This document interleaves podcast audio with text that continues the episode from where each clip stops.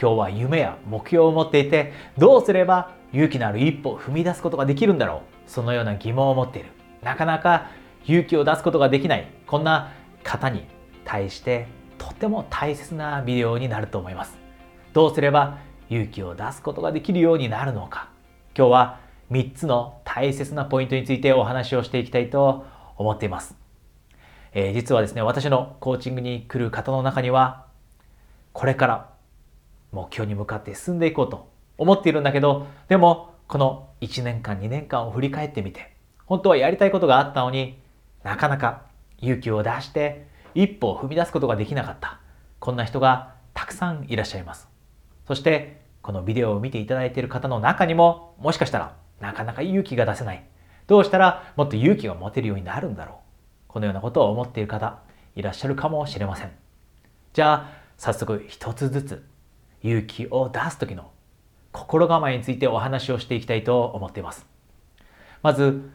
とてもとても大切なことが多くのなかなか勇気を出せない人というのは過去の経験によって引きずられてしまっています。過去の経験つまりそういった人たちは過去に生きてしまっています。過去に例えば行きたい大学があったけど行くことができなかった。過去に誰かに悪い評価を突きつけられてしまった。過去に失敗をしてしまった。だから自分って能力も才能もない。自分にはこの夢を実現する力なんてない。このように信じてしまう。過去に起きたことによって自分の考えに制限を持たせてしまってそして自分の可能性に蓋をしてしまう。こういった人たちというのが勇気をなかなか出すことができずに夢に向かって進んでいくことができない人たちです。もしかしたら皆さんもこのように過去のせいでなかなか前に進んでいけないのかもしれません。こんな時にまず私たちがしなければいけないのは過去というのは今とは違うと過去の自分と今の自分はそもそも違うと。そして過去は将来未来とイコールではないということ。これをしっかりと自分に言い聞かせることです。過去は未来とイコールではない。そして過去の自分と今の自分もイコールではないと。私たちは過去の経験から学んでもっと賢くなっています。そしてもっと強くなっています。成長しています。だからこそ過去にたとえ失敗をしてしまったと言っても過去にたとえ辛い経験をして悪い評価を叩きつけられてしまったとしてもそれでもそれはただの過去だと。自分に言い聞かせて今の自分はもっと強いもっと賢いもっと能力がある。それを信じて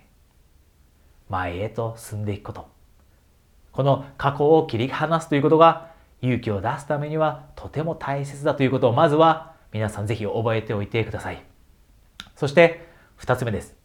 勇気をなかなか出せない方が悩んでしまう。それは不安そして恐怖によるものです。今夢があって目標もある。でもそれに向かって一歩踏み出して失敗してしまったらどうしよう。自分が思ったようにいかなかったらどうしよう。自分の投資したお金を失ってしまったらどうしよう。自分が思っている以上に大変だったらどうしよう。このようにたくさんの恐怖が頭の中にそして不安が頭の中に思い浮かんできます。これは自然なことです。新しいこと。不確実性に満ちたことに挑戦する時というのは不安だったり恐怖というもの。これは浮かんでくるものです。でも勇気がある人というのはこの恐怖や不安を決して持たないわけではなくてたとえ自分の中に不安や恐怖が浮かんできたとしてもそれでもそれを承知の上でこの不安を乗り越えて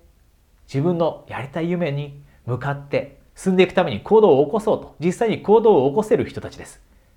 恐怖そして不安の中で行動を起こせる人。それが勇気のある人です。多くの人が勇気がある人というのは不安や恐怖を感じないと思っています。そうではありません。そうではなくて勇気のある人というのはたとえ不安や恐怖それが浮かんできたとしてもその中でも行動を起こすことができる。自分を信じて行動を起こすことができる人たちだと。ここれをぜひ皆さんも理解されてこれから先何かに挑戦しようと思った時に不安や恐怖が浮かんできたとしても自分は勇気があると。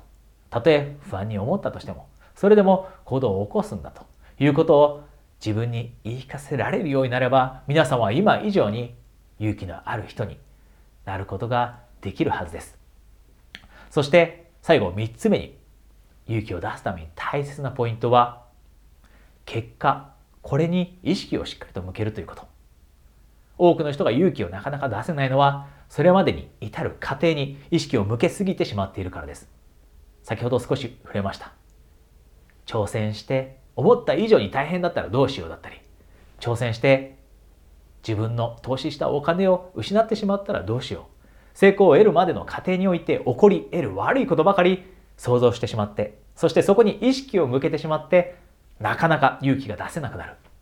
でも勇気のある人というのはそういったところに意識を向けるのではなくて最終的に夢が叶った時。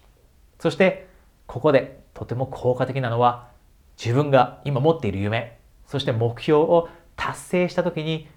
自分の周りの人たちにどういった恩恵があるのか。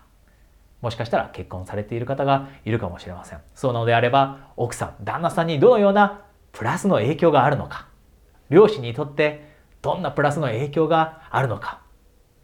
そしてお子さんがいるのであれば子供にとってどんな影響があるのか、どんなポジティブなプラスの影響があるのか、これをしっかりと意識できるようになれば、たとえ怖いなと思っても、恐怖心が湧いてきたとしても、自分だけのためではなくて自分の家族のため友達のため自分にとって大切な人のためそう思って勇気を出すこと。これができるようになってきます。今日お話した3つのこと。これは全て勇気という面でとても大切です。まず一番初めにお話したのは過去と切り離すということ。過去は未来とイコールではない。そして過去の自分は今の自分ではないということ。これを自分に言い聞かせてください。そして2つ目にお話ししたのは勇気がある人というのは不安や恐怖を感じない人なのではなくて不安や恐怖の中でも行動を起こすことができる人。そして最後3つ目にお話ししたのは家庭に意識を向けるのではなくてこれからやってくる難題直面する難題大変なことこれに意識を向けるのではなくて最終目的地に着いた結果私たちだけではなくてその周りの人たち私たちの周りの大切な人たちにとってどんなプラスの影響があるのかと。そこに意識を向けて勇気を出せるようにするということこの3つぜひ今なかなか勇気のある行動これを起こすことができないという方は試してみてくださいこの3つのことぜひ忘れずに目標に向かって進んでいってください。え皆さんには大切なニュースがあります。え今、このビデオを見ていただいている方、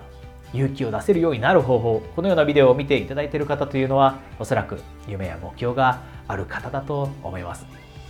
そしてそんな方の中には、どうすれば短期間で持っている目標、これを達成できるのだろう。このように疑問に思っていて、そんなアプローチがもしあるのであれば知りたいと思っていらっしゃると思います。もしそうなのであれば、私との1対1の無料の体験コーチング、これはスカイプで行います。皆さんが日本中どこにいても、スカイプで私との30分の無料体験コーチングを受けることで、夢を短期間で実現するその方法を学ぶことができます。もし皆さんが興味があれば、えー、無料の枠は限定されていますので、その枠が埋まってしまう前に、下のリンクからぜひ無料体験コーチング、こちらにお申し込みください。それでは次のビデオ、または無料体験コーチングでお会いできるのを楽しみにしています。コーチ、大塚隼人でした。